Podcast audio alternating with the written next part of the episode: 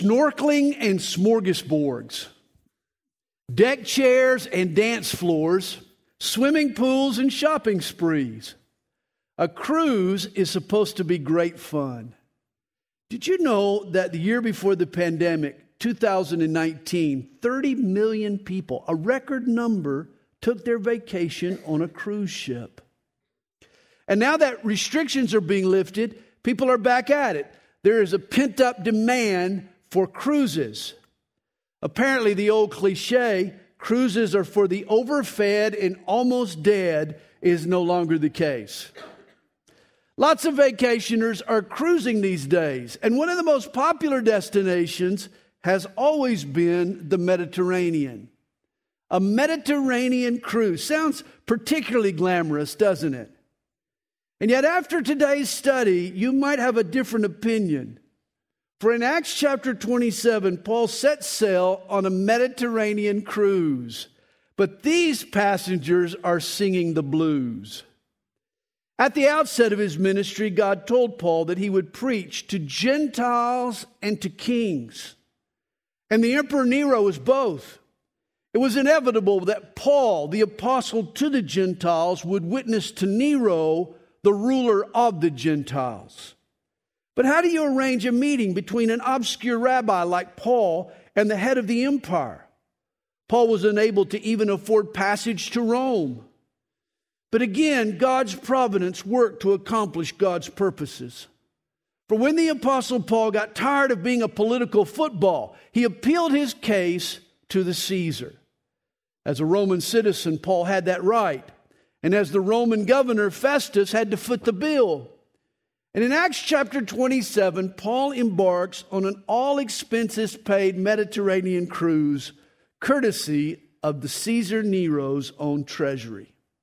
Last week, we covered the first eight verses of chapter 27. Paul boarded a ship with a few friends, along with a Roman centurion escort. He and Julius made it as far as Myra on the Turkish coast before they caught a long hauler sailing for Italy. The cargo ship made it to the island of Crete and they docked in the port of Fair Havens on the southern coast. And that's where we pick up the story this morning in verse 9 of Acts chapter 27. Now, when much time had been spent and sailing was now dangerous because the fast was already over. Now, after mid September, Mediterranean sailing was very dangerous. After mid November, it was impossible. The fast to which Luke refers was Yom Kippur, or the Day of Atonement. That means it's mid to late October. And Paul advises them, saying, Men, I perceive that this voyage will end with disaster and much loss, not only of the cargo and ship, but also our lives. Now, Paul wasn't a sailor by trade, but he was a seasoned traveler. This wasn't his first cruise. You remember in 2 Corinthians chapter 11, when he lists his trials, he writes, Three times I was shipwrecked. A night and a day I have been in the deep. I mean, this guy had experiences of nautical nightmares. And Paul has no desire to spend another night as shark bait in the ocean. Sergeant Julius should have listened to Paul. But verse 11 tells us, nevertheless, the centurion was more persuaded by the helmsman and the owner of the ship than by the things spoken by Paul. Once again, siding with the experts gets somebody into trouble. And because the harbor was not suitable to winter in, the majority advised to set sail from there also if by any means they could reach Phoenix, a harbor of Crete opening toward the southwest and northwest, and winter there. And it just wasn't the harbor. You see, the sailors didn't want to be stuck in Fair Havens for the whole winter. Fair Havens was a tiny little village with nothing to do. Whereas in Phoenix, you could take in a Suns game. There was some nightlife, perhaps bars, some revelry, some women in Phoenix. Lust tainted their logic. They weren't thinking rationally. The crew members took a vote, and the majority said, Sail for Phoenix. Always be leery of the majority. You know, God's will often, if not always, conflicts with the majority opinion. At times, following God requires us to go against the grain. Verse 13 tells us Now, when the south wind blew softly, supposing that they had obtained their desire, putting out to sea, they sailed close by Crete. Notice that phrase, it just kind of lulls you to sleep. The south wind blew softly. But understand the easy path isn't always God's path. The soft winds aren't always God's winds. You know, we often think just because a door swings open or our circumstances become compliant, God must be in it. Not necessarily. Proverbs 14, verse 12 tells us there is a way which seems right to a man, but its end is the way of death. The soft winds aren't always God's path. Here we learn that there are four ways that we can miss out on God's will. Here they are. First, get impatient. Hey, we got to get to Phoenix. Let's push it. Second, take a vote. Side with the majority instead of seek God's will. Third, test the wind. Let your circumstances decide your, your decisions rather than relying on principles to dictate your choices. Opt for the path of least resistance. That'll, that'll circumvent God's will. And then, fourth, let your lust take over. The sailors wanted to make Phoenix for all the wrong reasons. This is what causes us to miss out on God's will when we're impatient, or when we side with the majority, or when we allow our circumstances determine our decisions, or when we let our lusts take over. That's why to stay in the center of God's will, we have to be patient and willing to wait. We have to rely on God's wisdom, even if it's unpopular with our friends. We have to base our decisions on conviction, not just what's convenient, and we need to walk in the Spirit and seek our satisfaction from God. Now, notice verse 14. But not long after, a tempestuous headwind arose called Euroclydon. We get our English word typhoon from the Greek word translated tempestuous. The sailors named their winds after the direction of their origin, and Euroclydon means the northeasterner. This storm arose suddenly. So when the ship was caught and could not head into the wind, we let her drive.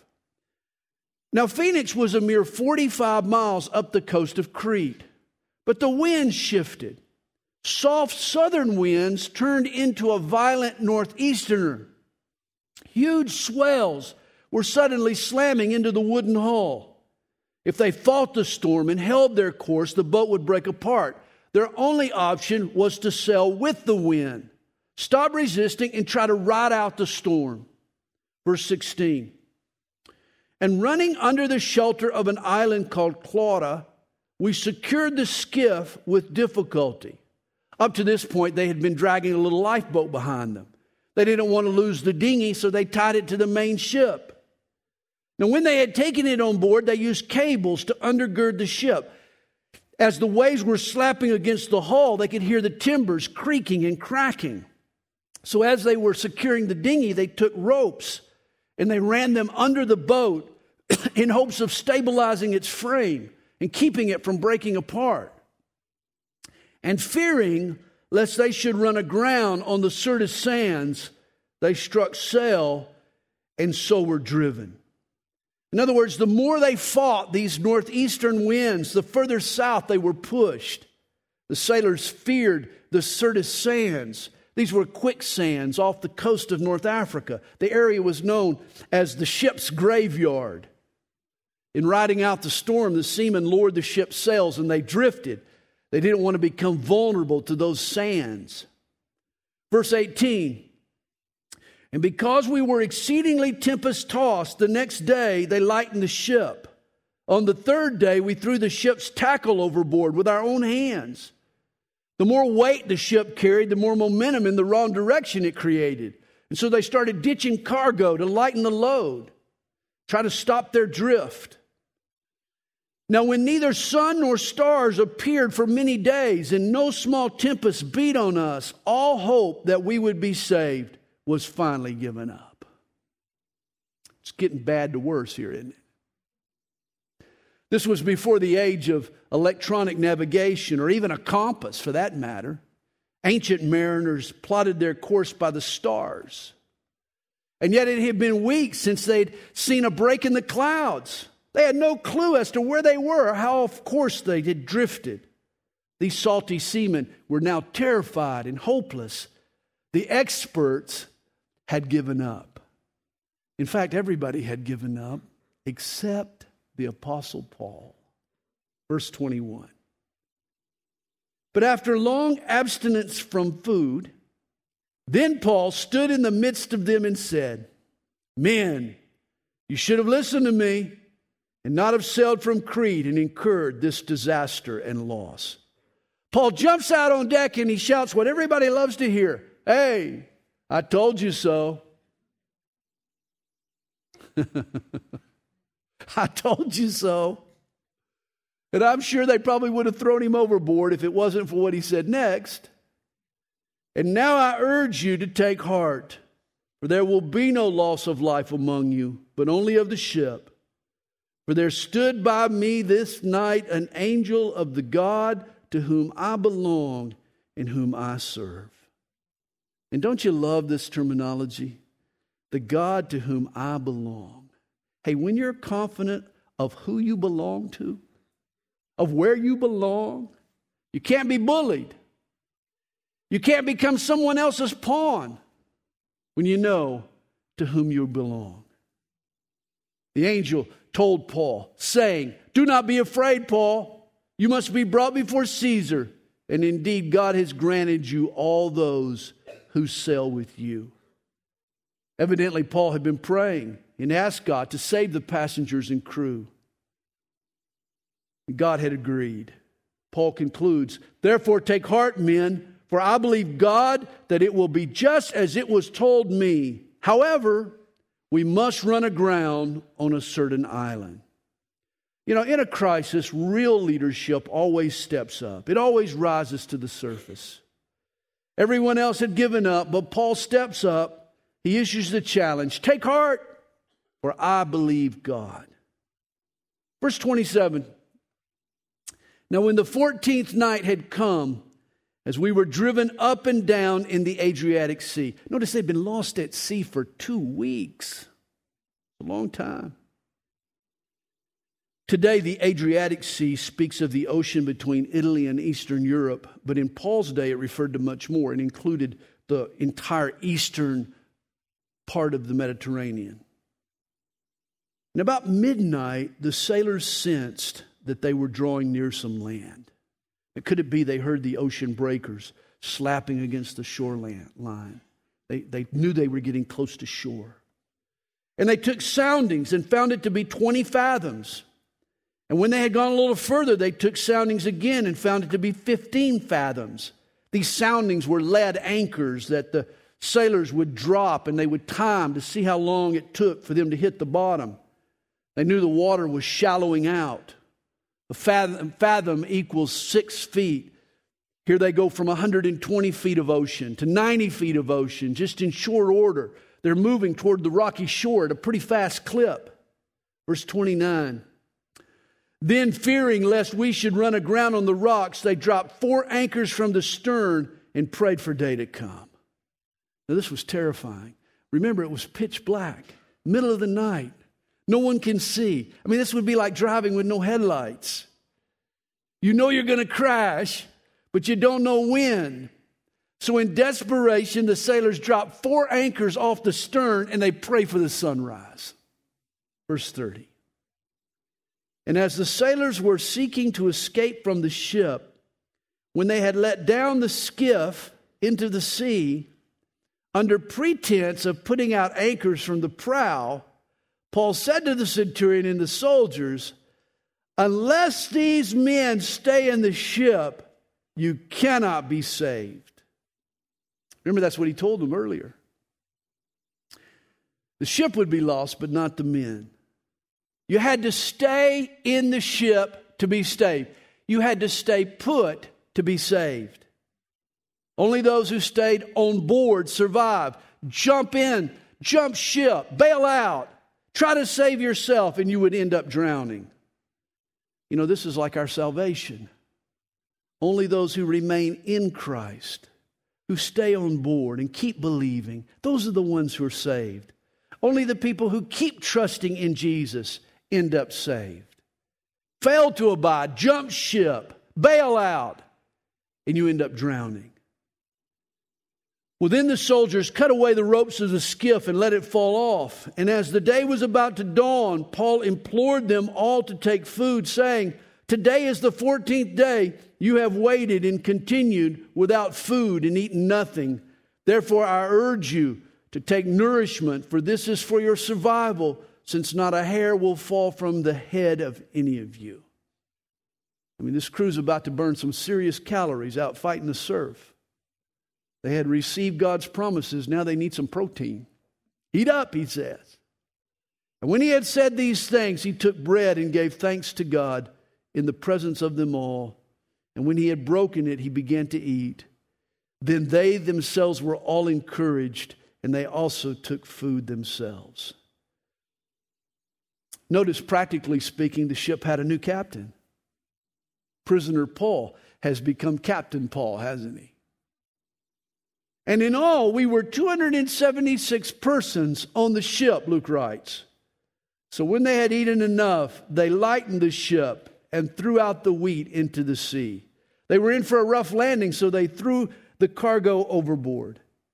And when it was day, they did not recognize the land, but they observed a bay with a beach onto which they planned to run the ship if possible. The plan was to gain a head of steam and run the ship right up onto the beach. And they let go the anchors and left them in the sea, meanwhile, losing the rudder ropes. In other words, they had no way to steer it. And they hoisted the mainsail to the wind and made for shore. But striking a place where two seas met, in other words, a sandbar, they ran the ship aground, and the prow, which was the point at the front of the ship, at the bow of the ship, it stuck fast and remained immovable but the stern was being broken up by the violence of the waves. The bow stuck into the sand while the surf started eating away and demolishing and breaking apart of the timbers of the ship and demolished the ship from the back to the front. Then, verse 42.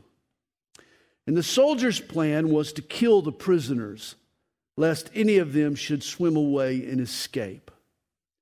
You see, in Roman law, if a prisoner escaped, the soldier responsible for him, who was guarding him, was then ordered to complete the prisoner's sentence. Thus, these soldiers were going to kill the prisoners in order to save their own skin. But the centurion, you remember Julius, Paul's friend? Wanting to save Paul, kept them from their purpose. Julius comes to the rescue, talks them out of it. And he commanded that those who could swim should jump overboard first and get to land, and the rest, some on boards and some on parts of the ship. And so it was that they all escaped safely to land. And just as God had promised Paul, everyone who stayed with the ship made it safely to shore. And ironically, it was the ship's broken boards and timbers that acted as life rafts to enable the crew to make it to the shore. That's why it was so important to stay with the ship. And this is why it's always crucial to stay with the boat. Don't jump ship. Don't give up on God or bail out on God's will. Stay exactly where God has called you. Understand, the safest place to be is in the center of God's will. It always is even if it's a turbulent situation, even if a relationship is breaking apart, even if your life seems to be drowning, stay in the will of God, stay in the boat. And it's the lessons you learn there, even the pain you endure there, that becomes the very thing that saves you from future troubles. It's the lessons learned and the humility gained from our shattered dreams that save us to start over. Chapter 28.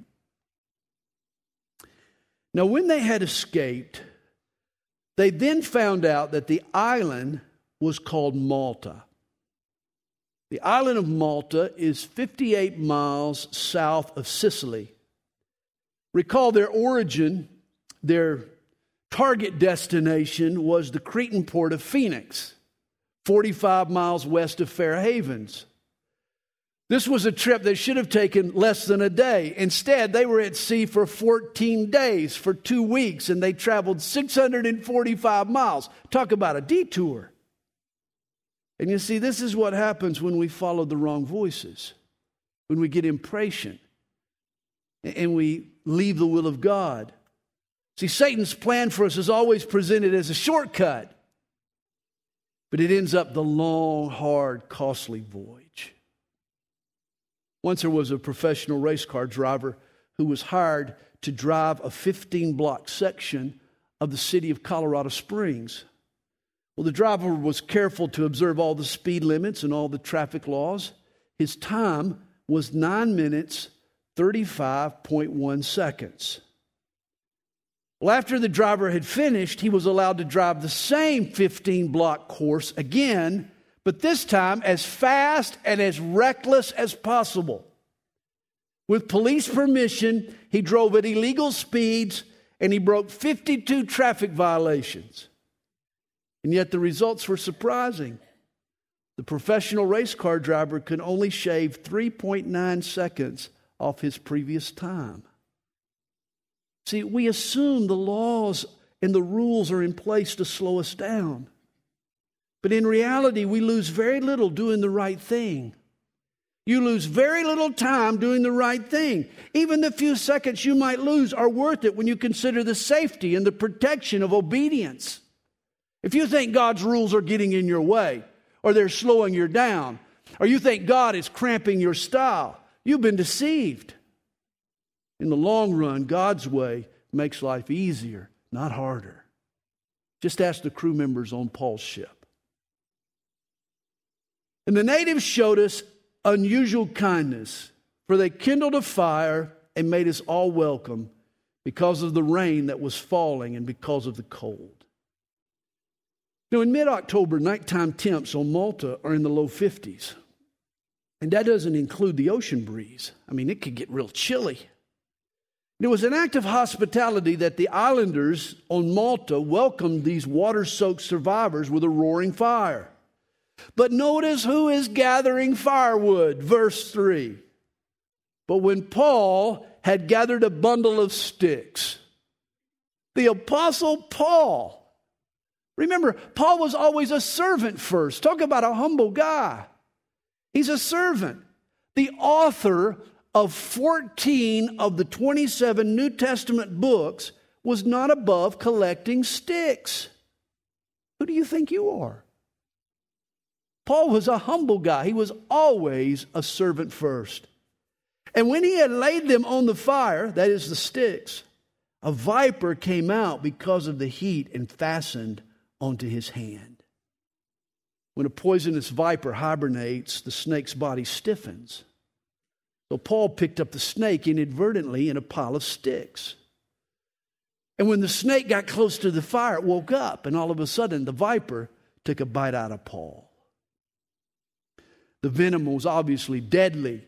Thus, the locals expected Paul to keel over. We're told in verse 4. So, when the natives saw the creature hanging from his hand, they said to one another, No doubt this man is a murderer, whom though he has escaped the sea, yet justice does not allow to live. The Maltese worshiped a Greek goddess named Justice. Here they assume that she's finally caught up to Paul and rewarded him for the fate he had escaped at sea but deserved all along. But Paul shook off the creature into the fire and suffered no harm. I love that. Paul, notice what Paul does to the poisonous viper. He just shakes it off. He shakes it off into the fire. If this had happened to one of us, a tourniquet would have been applied. We'd have been rushed to the hospital.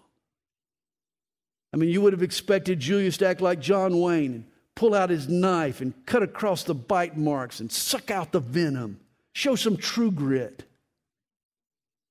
But Paul, he just shakes off the snake into the fire and he carries on.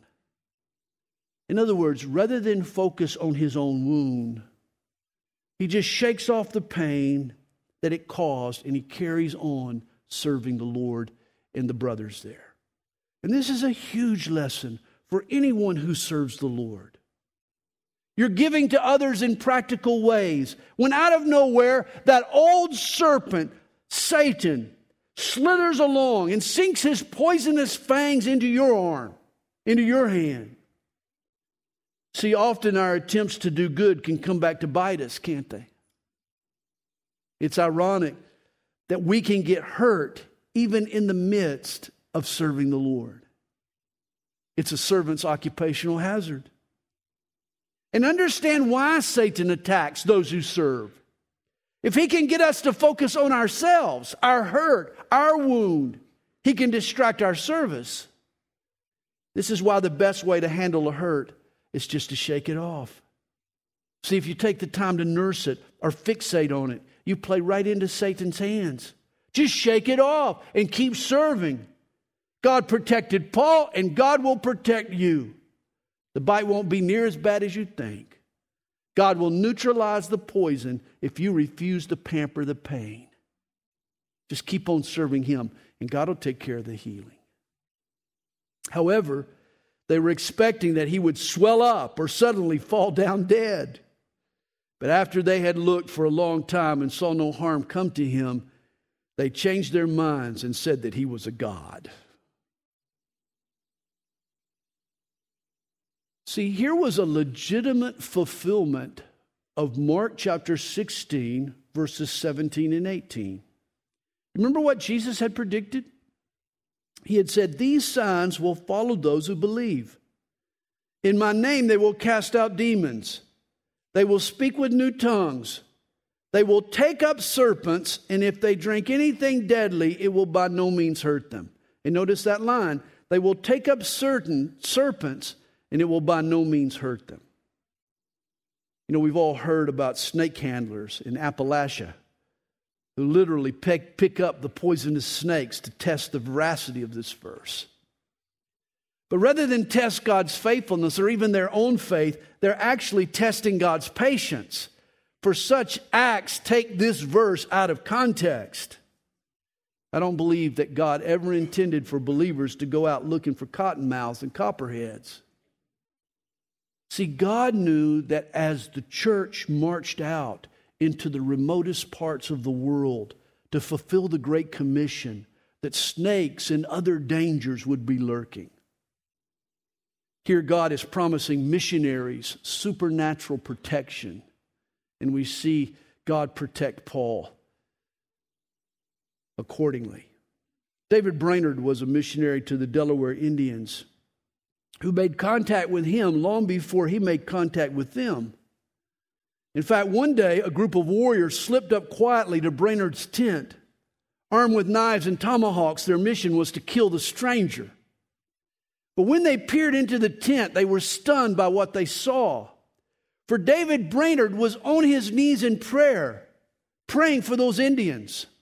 And just behind him was a poisonous rattlesnake coiled and ready to strike.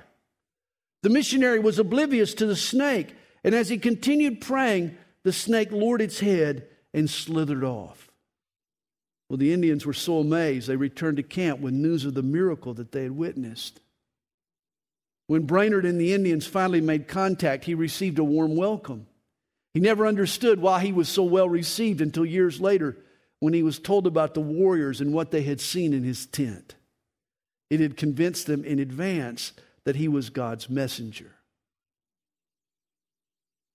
God promises to protect his missionaries. Well, here are the men from Malta, they witness Paul's encounter with the viper. They even go further with their conclusions. They assume that Paul must be divine, he must be a god. And just as he did earlier in Lystra, Paul quickly set the record straight, no doubt. He was nothing divine. He used the occasion to witness of the truth and grace of Jesus Christ. And then, verse 7, we're told In that region, there was an estate of the leading citizen of the island, whose name was Publius, who received us and entertained us courteously for three days.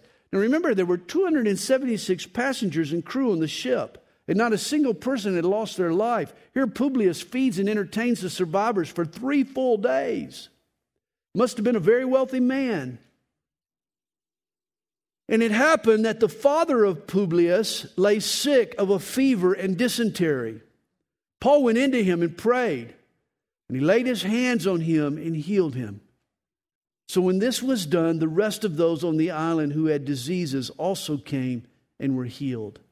They also honored us in many ways, and when we departed, they provided such things as were necessary. On the surface, this whole ordeal at sea had been a detour, but actually, God turned it into a vital stop in Paul's itinerary. The gospel came to Malta as the result of a storm and a shipwreck.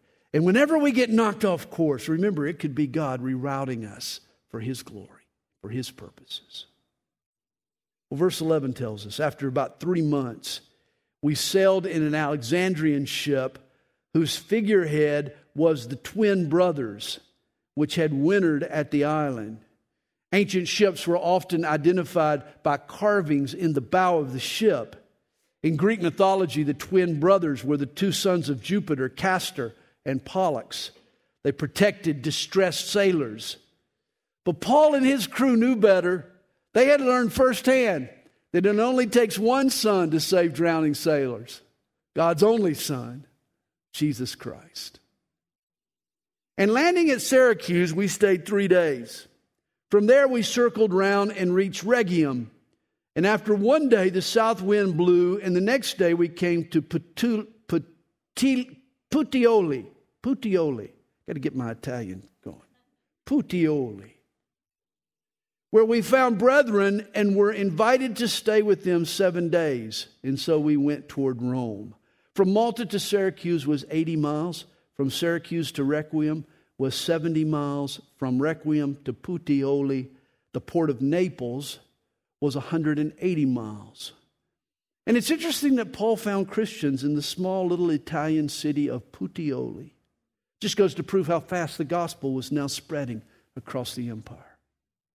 The ship docked in Puteoli, and Paul traveled overland the remaining 125 miles along the famous road, the Appian Way, the Rome from the coast to of the road from the coast to Rome.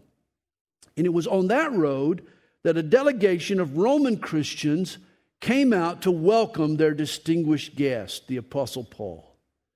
And from there, where the brethren heard about us, they came to meet us as far as Appii Forum and three inns. When Paul saw them, he thanked God and took courage. See, these Romans had not only heard of Paul, but they had received a letter from him. A brilliant theological treatise that Paul had written. We'll study it next Paul's letters to the Romans. Verse 16. Now, when he came to Rome, the centurion delivered the prisoners to the captain of the guard. But Paul was permitted to dwell by himself with the soldier who guarded him. Paul was spared the dungeon and he was put under house arrest. He was allowed visitors and provisions. His only restriction was a 24 hour guard. This meant every six hours, a new soldier replaced the former. There were four shifts per day. And this helps us to understand Philippians chapter 1, verse 12. For there, Paul writes of his internment in Rome. He says, I want you to know, brethren, that the things which happened to me have actually turned out for the furtherance of the gospel, so that it has become evident to the whole palace guard that my chains are in Christ. Guess what Paul talked about with the guards each time they swapped shifts? He preached the gospel. You know he did. He told them about Jesus. Imagine being chained to the Apostle Paul for six hours a day. Trust me, either you got saved or you went crazy, one of the two.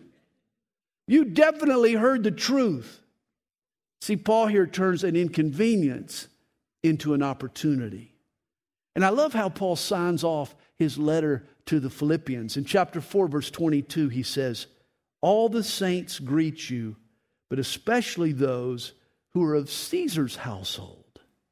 Apparently, many of the emperor's own guard had been led to Christ by Paul.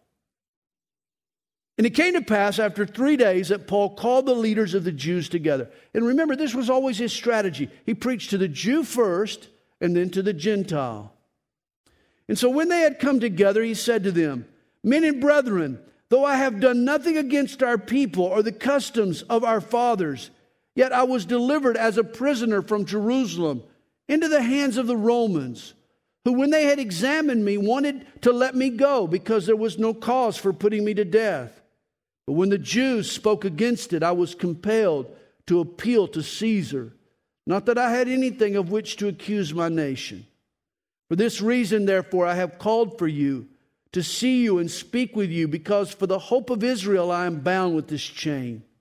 Then they said to him, We neither received letters from Judea concerning you, nor have any of the brethren who came reported or spoken evil of you. But we desire to hear from you what you think for concerning this sect, that is the Christians, we know that it is spoken against everywhere. Now, there were probably letters from the Jewish Sanhedrin back in Jerusalem that falsely accused Paul.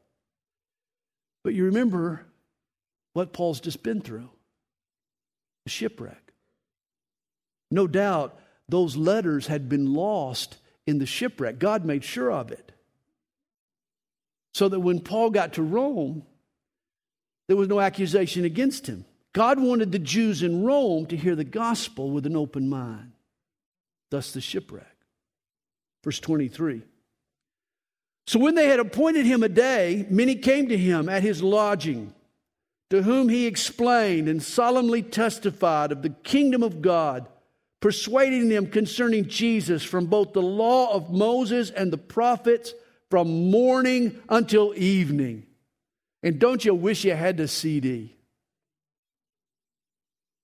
Man, all day long, from morning to evening, Paul opens the scripture and he shows the Jews how the Old Testament had prophesied of Jesus as the Messiah. And some were persuaded by the things which were spoken, and some disbelieved. So when they did not agree among themselves, they departed after Paul had said one word.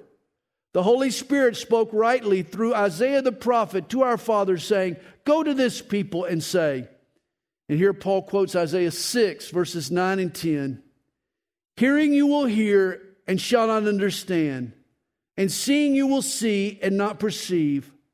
For the hearts of this people have grown dull, their ears are hard of hearing and their eyes they have closed, lest they should see with their eyes and hear with their ears, lest they should understand with their hearts and turn, so that I should heal them. The Hebrew prophet Isaiah had bemoaned the hard heartedness of the Jewish people. And what was true of the Jews in Isaiah's day were true of them in Paul's day. But this exposure of their stubbornness wasn't what broke up the party here.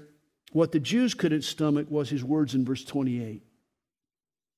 For therefore, let it be known to you that the salvation of God has been sent to the Gentiles. And they will hear it. And when he had said these words, Gentiles, the Jews departed and had a great dispute among themselves. The Jews were upset over God's willingness to offer salvation to the Gentiles, to me and you. The Jews in Rome couldn't accept that God's love was big enough for all people, that God's grace is for every race. And it is. Then Paul dwelt two whole years in his own rented house and received all who came to him, preaching the kingdom of God and teaching the things which concern the Lord Jesus Christ with all confidence, no one forbidding him. And not only did he confidently preach the gospel, during those two years, Paul wrote four letters. Today we call them the prison epistles Ephesians, Philippians, Colossians, and his little letter to Philemon. Eventually, Paul was tried before the Emperor Nero and he was released. We don't have a transcript of the trial, but you know that Paul shared the gospel. Nero's rejection of Paul's message could have been the turning point in his life. For it was about that time in history when Nero went nuts. The emperor went mad. Nero became vicious and angry. And guess how he vented his frustrations? He started killing the Christians. He persecuted the cause of Christ. He threw believers to the lions. Nero would dip them in wax and burn them as candles to light his lewd parties at night. When fire ravaged the capital city of Rome, Nero blamed the disaster on the Christians. As legend has it, Nero fiddled while Rome burned. During the five years following Paul's release, he continued to preach the gospel and he wrote letters to Titus and to Timothy. It's possible he even traveled to Spain. Eventually, Paul was rearrested by Nero and he was thrown into Rome's maritime dungeon. It was there that he wrote his second and final letter to Timothy. Tradition tells us that in 67 AD, Paul was beheaded for Jesus' sake. Through the centuries, people have criticized Luke for ending the life of Paul so abruptly here. But Luke wasn't writing a life and times of Paul. The theme of Acts is the spread of the gospel. It began on the edge of the empire in a faraway province called Judea, and in less than 30 years, it had traveled all the way to the capital of Rome. Even at the heart of the empire, under the Caesar's own roof, Christianity's chief spokesman had spread the good news of Jesus to Rome's citizens and its officials. You remember, just before Jesus ascended, he told his disciples, You shall receive power when the Holy Spirit has come upon you, and you shall be witnesses to me in Jerusalem and in all Judea and Samaria and to the end of the earth. And by Acts 28, the first Christians had fulfilled that mission. But the command of Jesus is renewable. For it's been said, every generation of Christians is responsible for their own generation of heathen. And thus the question should be asked are we taking the gospel to our Jerusalem and our Judea and Samaria and to the ends of our earth? Our friends, our neighbors, even the ends of the earth, are we bringing them the gospel? And like the first Christians, we won't get far without the power of the Holy Spirit. In a sense, the book of Acts doesn't end in chapter 28. It's still being written today by you and by me. Father, we thank you